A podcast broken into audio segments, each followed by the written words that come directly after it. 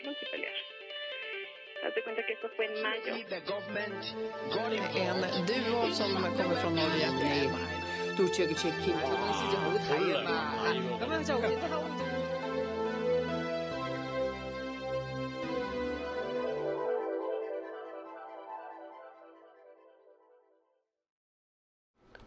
Восемнадцатое мая 2021 года.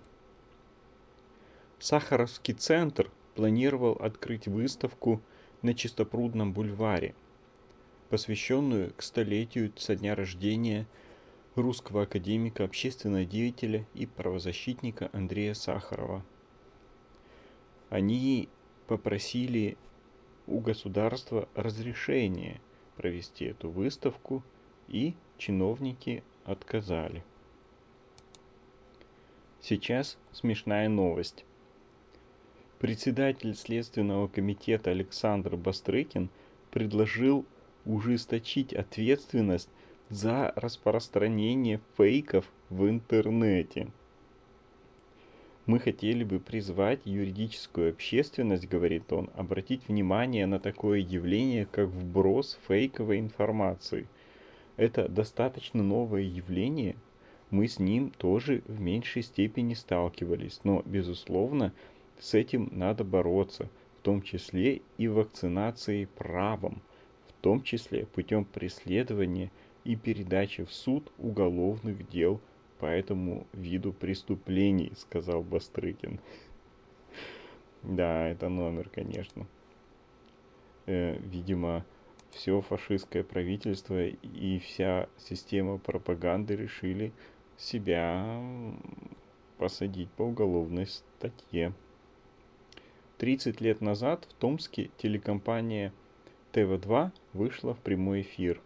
15 мая 1991 года в эфир вышла одна из первых негосударственных и независимых телекомпаний страны ТВ2.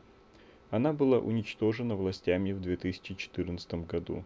Тогда связисты без объяснения причин разорвали договор с телекомпанией, а Роскомнадзор отозвал выданную ранее до 2025 года лицензию. Причиной этих действий федеральных служб стала независимая от властей редакционная политика компании. Сейчас от большого медиахолдинга осталась небольшая редакция, которая работает на сайте агентства новостей ТВ2.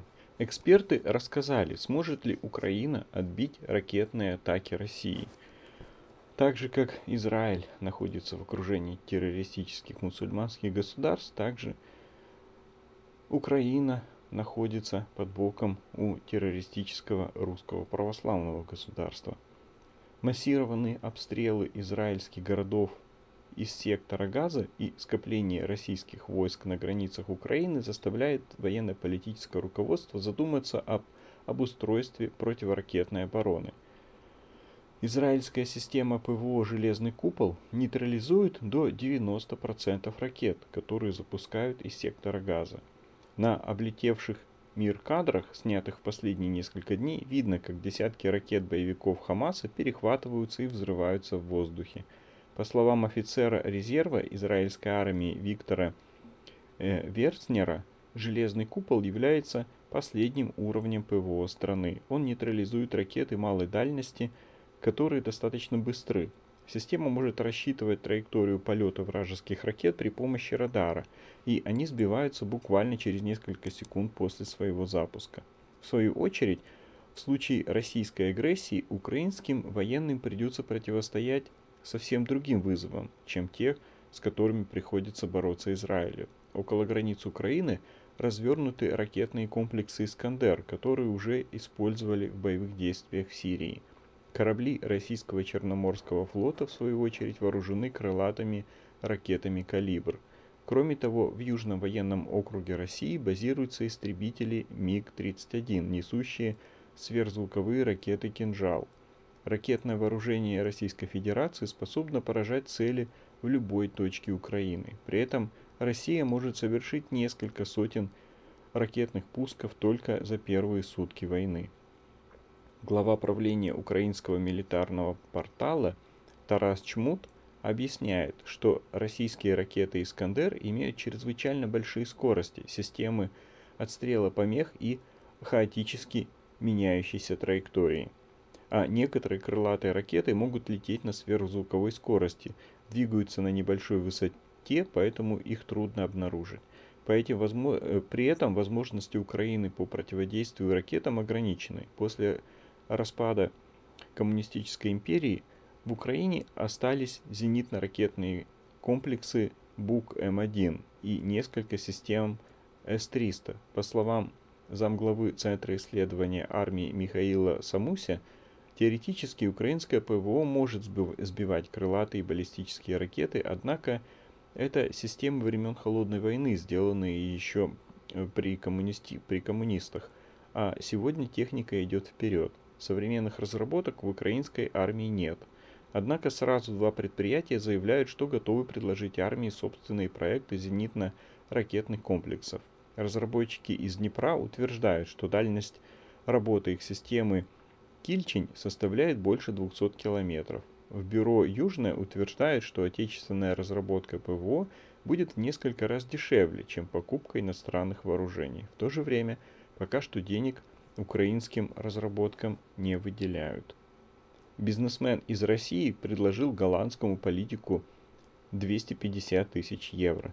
Петербургский бизнесмен Вадим Беликов пытался предложить 250 тысяч евро лидеру нидерландской партии Сплинтер Э, Фемки Мерил, Ван Котен Арисен. Политик рассказал об этом журналистам телепрограммы Эйн э, Ван Даак «Один сегодня». Это популярная информационная аналитическая программа выходит ежедневно на общественном канале НПО-1.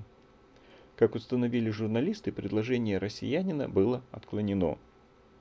Ван Коотен Арисиен сообщила о полученном предложении парламентской службы безопасности. Политик также подключила к расследованию нидерландскую контрразведывательную службу.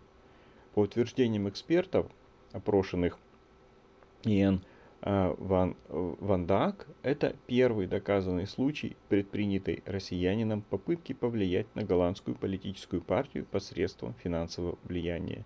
Остается непонятным, какие цели преследовал петербургский, петербургский бизнесмен, предлагая деньги э, Сплинтер.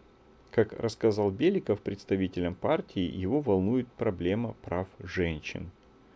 Беликов вышел на контакт э, с Ван Коотен накануне парламентских выборов, состоявшихся в марте. Карликовая партия, возглавляемая Коотен, выборы проиграла. Согласно расследованию Иэн э, Ван Дак, Беликов связан с рядом прокремлевских организаций, включая э, фашистский байкерский клуб «Ночные волки». Нидерландское законодательство не запрещает принимать финансовые средства от иностранных спонсоров, однако вклады, превышающие 4500 евро, необходимо декларировать. В прошлом году звезда нидерландской правопопулистской партии «Форум за демократию» Тьерри Боде организовавший в Нидерландах референдум против ассоциации ЕС с Украиной, был обвинен в связях с неким Владимиром Корниловым, россиянином, работающим на Путина. Боде ушел с поста лидера партии после того, как был увлечен в антисемитизме и гомофобии.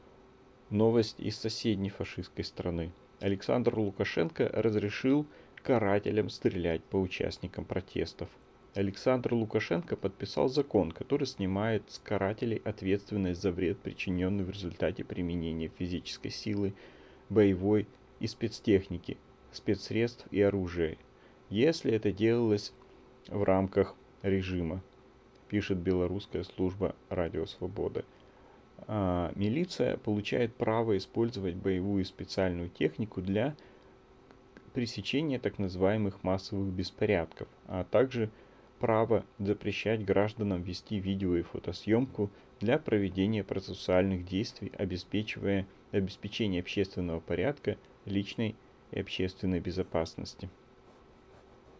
Глава Российской Академии Наук назвал проблемой российских школ отсутствие идеологии.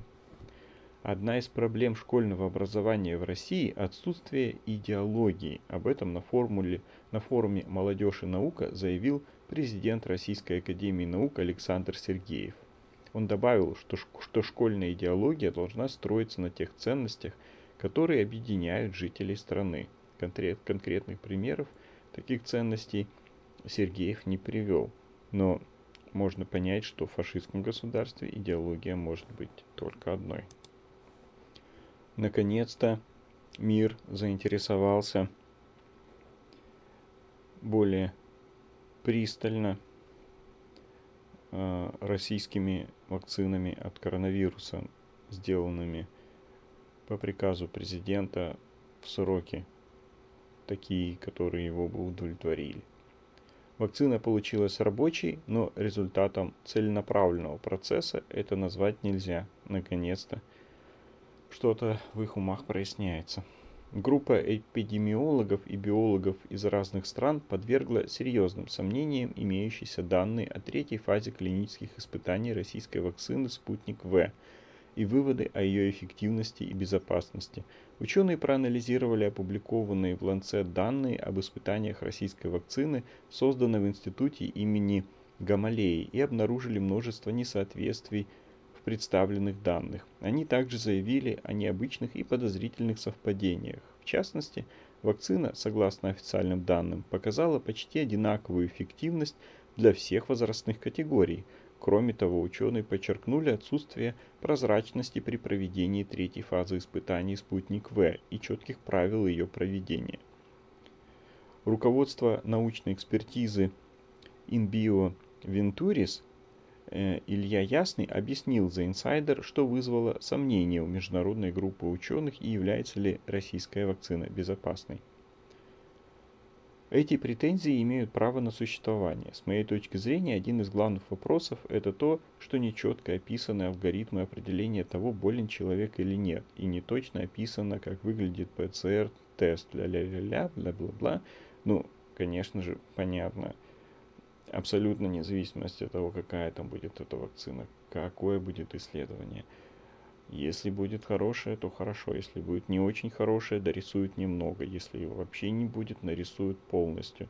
Понятно, что уровень личной ответственности и гражданского самосознания практически всех русских людей, 99%, 999 тысячных, такое, что даже если бы это был не президент, если приказал свой непосредственный начальник дорисовали бы все что угодно. А здесь это был уровень зомби, это был уровень сделать пятницы и нарисуют в фотошопе абсолютно все что угодно.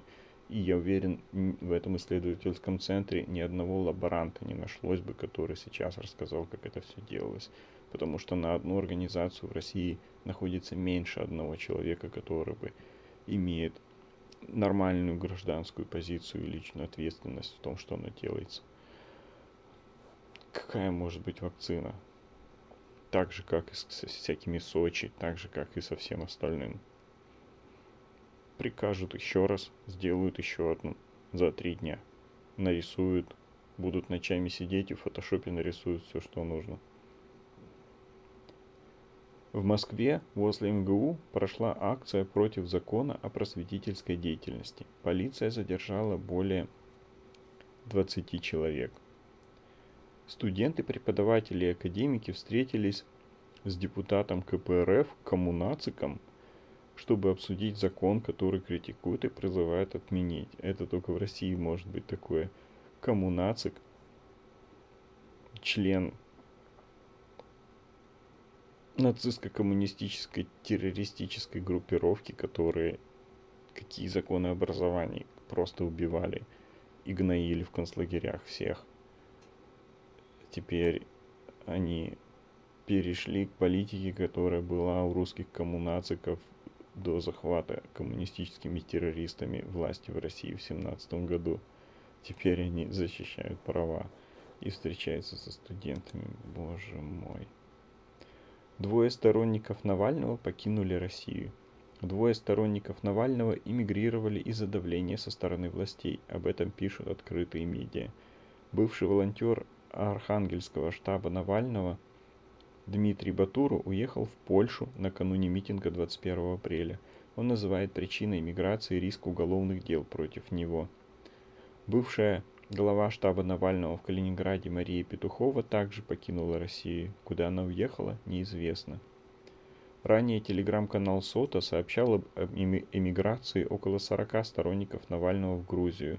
По данным РБК, в Грузию также перевозят технику студии «Навальный Live». Руководитель сети региональных штабов Навального Леонид Волков назвал эту информацию фейковой, уточняет «Медуза» со ссылкой на самого Волкова. Во Владивостоке задержаны участники автопробега. Во Владивостоке полиция задержала участников автопробега в поддержку политзаключенных и против репрессий.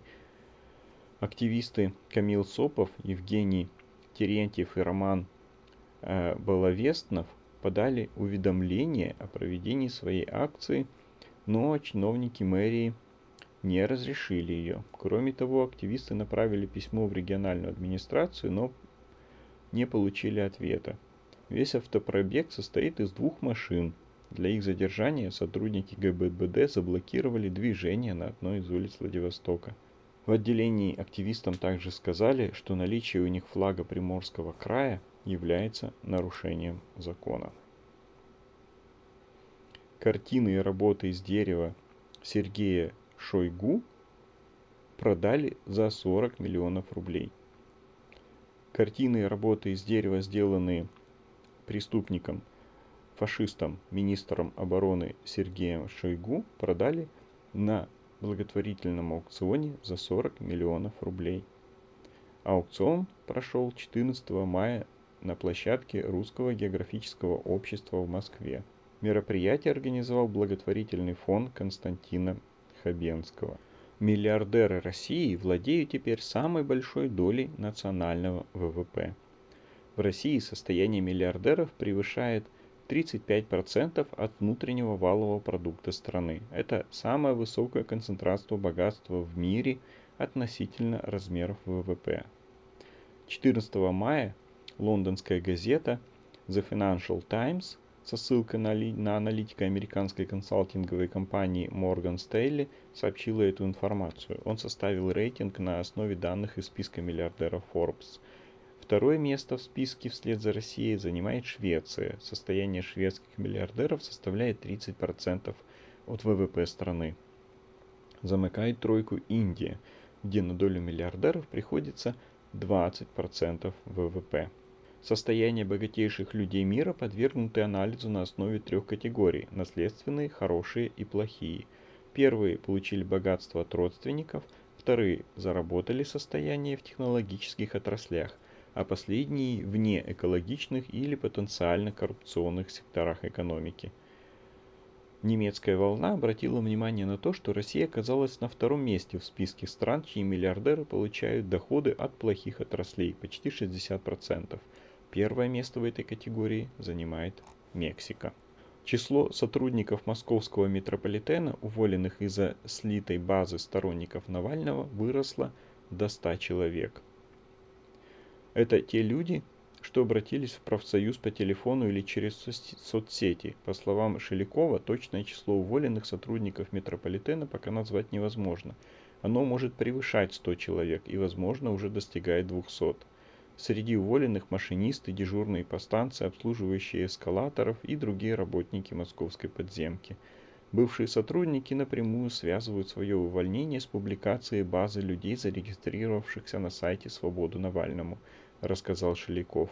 По его словам, некоторые руководители метрополитена объяснили тем, э, некоторым, некоторые работники метрополитена объяснили увольнение тем, что работники метро кавычках не уважают власть.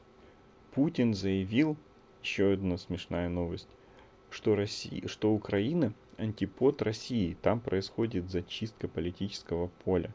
Путин прокомментировал суд над своим друганом и кумом, пророссийским политиком в Украине Виктором Медведчуком. Украину медленно, но верно превращают в какой-то антипод России, заявил он. Там происходит зачистка политического поля ставится в вину работа с Россией. Решения явно политические. Ну, действительно, Украина и Россия э, уже антиподы, но становятся все большими.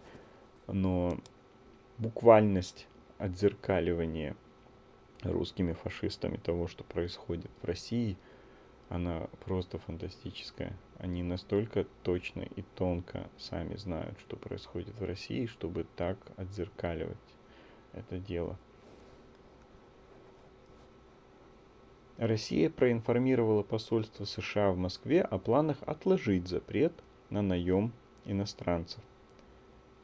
Дипмиссия США в России в конце апреля объявила, что приостанавливает выдачу всех неиммиграционных виз, кроме дипломатических. Там предупредили, что могут возникнуть сложности с оказанием услуг и для граждан США, включая замену паспорта и выдачу свидетельства о рождении – После того, как российская сторона решила отсрочить вступление в силу запрета на наем иностранцев на работу посольства США, дипмиссия временно возобновила оказание услуг американским гражданам, включая замену паспортов. Ну, интересно, э, явно Россия это отложила, потому что США перестала выдавать визы абсолютно всем людям, а, а, русские преступники, которых в России называют властью, они живут одной ногой в Америке. И родственники их в Америке, и недвижимость, и финансы на подставных лицах, и на скрытых счетах, и под подставными именами. И дети их там учатся и работают. И сами они там бесконечно бывают. И как же им теперь без американских виз? И я думаю, смысл этого откладывания был не в том, чтобы американцы продолжили выдавать визы своим гражданам, но чтобы они выдол- продолжили выдавать хотя бы некоторым русским. Понятно, что тогда эти преступники сделают так, чтобы в случае чего визы могли получать только они. Ну, то есть им в любом случае это нужно. Так же, как и коммунации в 20 веке избранные, прекрасные, свободно ездили за границу, и только они ездили в основном. Э, себя они ограничивать не будут. Как же они теперь будут попадать в Америку? Ну, правда, может, они могут брать визы через какие-нибудь другие страны, если это возможно. Но, думаю, этот вопрос их интересует прежде всего. На экс-координатора штаба Навального в Казани завели дело о распространении фейков – Казани на Олега Емельянова, экс-координатора местного штаба Навального, составили протокол о распространении фейковой информации из-за видео с рассуждениями о массовых мероприятиях. Интересно, все эти карательные, карательные действия со стороны фашистского правительства, они тоже основаны на отзеркаливании. Это грустно, это забавно. Это форма безумия, которая выбрала уже окончательно на будущее современная фашистская власть. Теперь они будут судить и карать неугодных именно за то, что они сами делают прежде всего.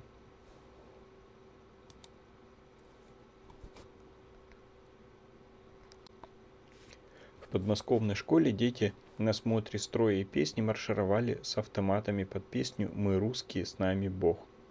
В электростале ученики э, Всеволдовской школы номер 42 на смотре строя и песни маршировали с автоматами в руках.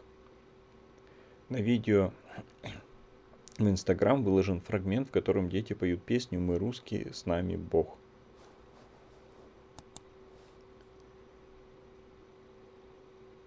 Пашинян обратился к Путину за военной помощью.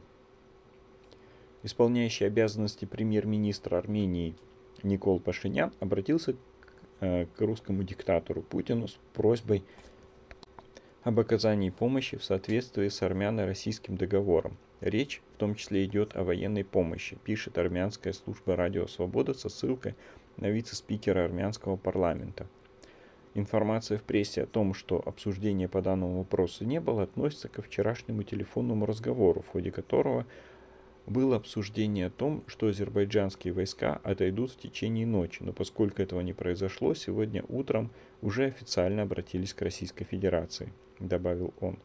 Здесь вот интересно, как э, Российская Федерация будет действовать. С одной стороны, это как бы православное государство – но с другой стороны, это свободное демократическое православное государство, так же как и Грузия, и оно находится с другой стороны культурного спектра э, по сравнению с теперешней Россией.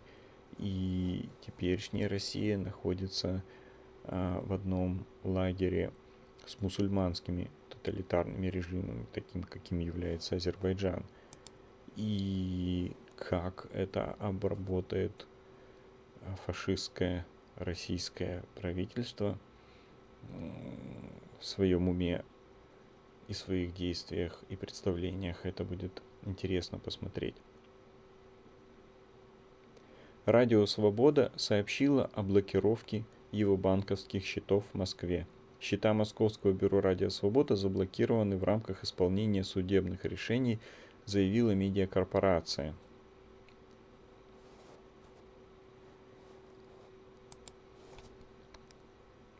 В список недружественных стран в Российской Федерации вошли только США и Чехия. Из распоряжения правительства Российской Федерации следует, что посольство Чехии может нанимать на работу 19 человек, находящихся в России, тогда как дипмиссия США ни одного. Хотя вроде как Россия приостановила это решение относительно консульства США. Правительство России утвердило список недружественных иностранных государств. Опубликованном в пятницу 14 мая на официальном портале правовой информации распоряжений правительства Российской Федерации числятся только две страны – Соединенные Штаты и Чехия. Э, указ Путина о недружественных странах. Российское правительство исполнило указ президента Путина – в отношении иностранных государств, совершающих недружественные действия в кавычках. 23 апреля Путин ограничил возможности дипмиссии этих стран нанимать на работу находящихся на территории России людей. При этом речь не идет о гражданах данных государств, которые прибыли в Российскую Федерацию в статусе сотрудников посольств.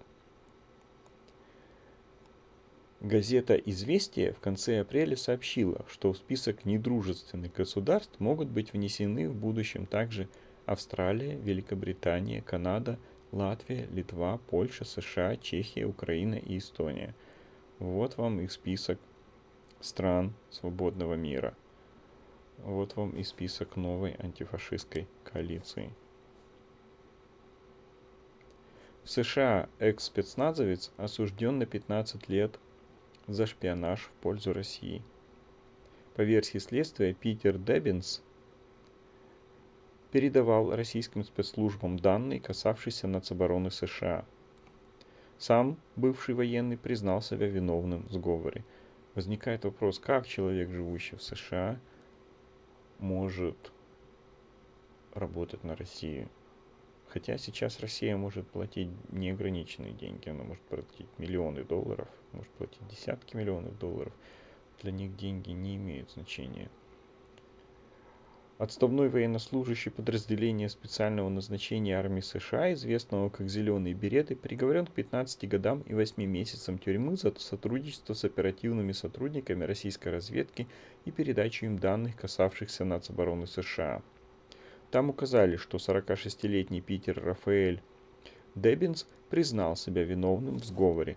По данным следствия, с декабря 1996 года по январь 2011 года он периодически посещал Россию и встречался с агентами российской разведки. В 1997 году ему было присвоено кодовое имя. Кроме того, Деббинс подписал заявление, свидетельствующее о его желании служить России, отметили в Минюсте США. Деббинс до этого служил в Германии и Азербайджане. Азербайджане. По данным американских властей, Деббинс служил в подразделении войск химической защиты, после чего в спецназе. Как и следует из копии обвинительного заключения, мать Питера Деббинса родилась в СССР. Контакт с Москвой он установил еще в 1996 году. Вот отсюда и корни растут. Возможно, это не, деньги, не деньги возможно, это э, наследственная идеология, которая передается даже русским, живущим на Западе, иногда от своих родителей, точно так же, как и в случае с, мусульманом, с мусульманами, которые продолжают жить в свободном мире, пользуются всеми его правами и возможностями продолжают его ненавидеть и продолжают нести тот фашизм, который привезли с собой из своих стран.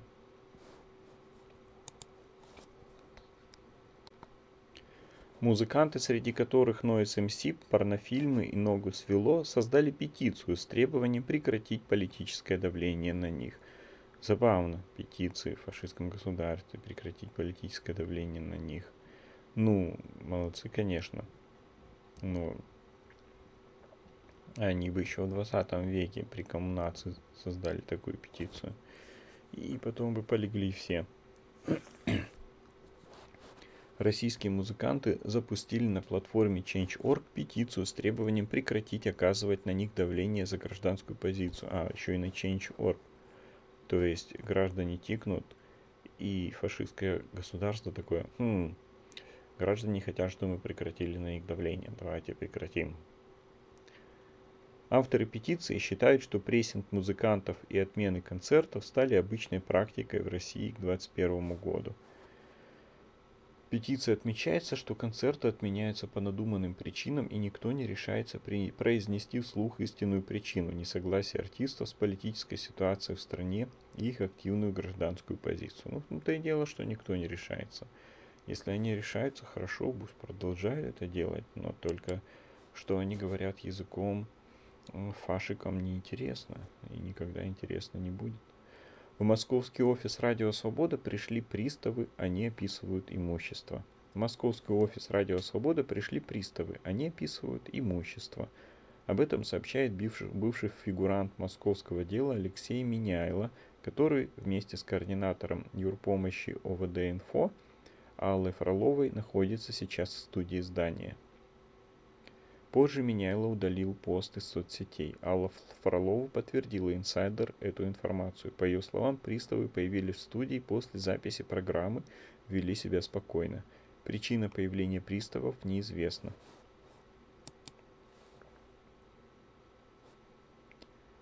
Не клеймо, а знак качества. Уральский ювелирный бренд выпустил подвески со словом «Иноагент». Ювелирная компания – Авгвост Jewelry открыла предзаказ на подвески со словом «иноагент». Представители бренда заявляют, что таким образом они решили изменить посыл этого статуса и сделать его не клеймом, а знаком качества. Ну, вообще-то клеймом он никогда не был, он всегда был знаком качества. Понятно, что иноагент теперь этим статусом обладают все независимые средства массовой информации, и этим можно их э, отличить от русских государственных фашистско-пропагандистских э, фашистско-пропагандистских служб, которые СМИ вообще не являются, потому что информацией занимаются постольку поскольку.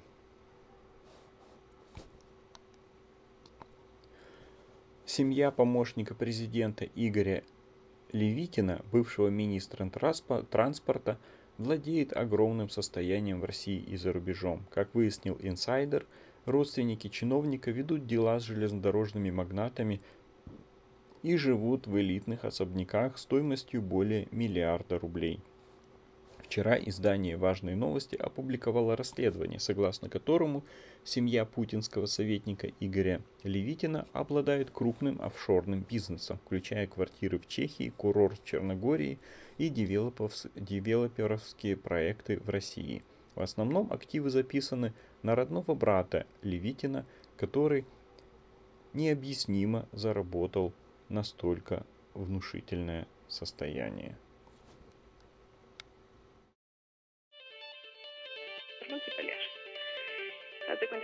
en mayo. En duo som kommer från Norge. 杜切克切克。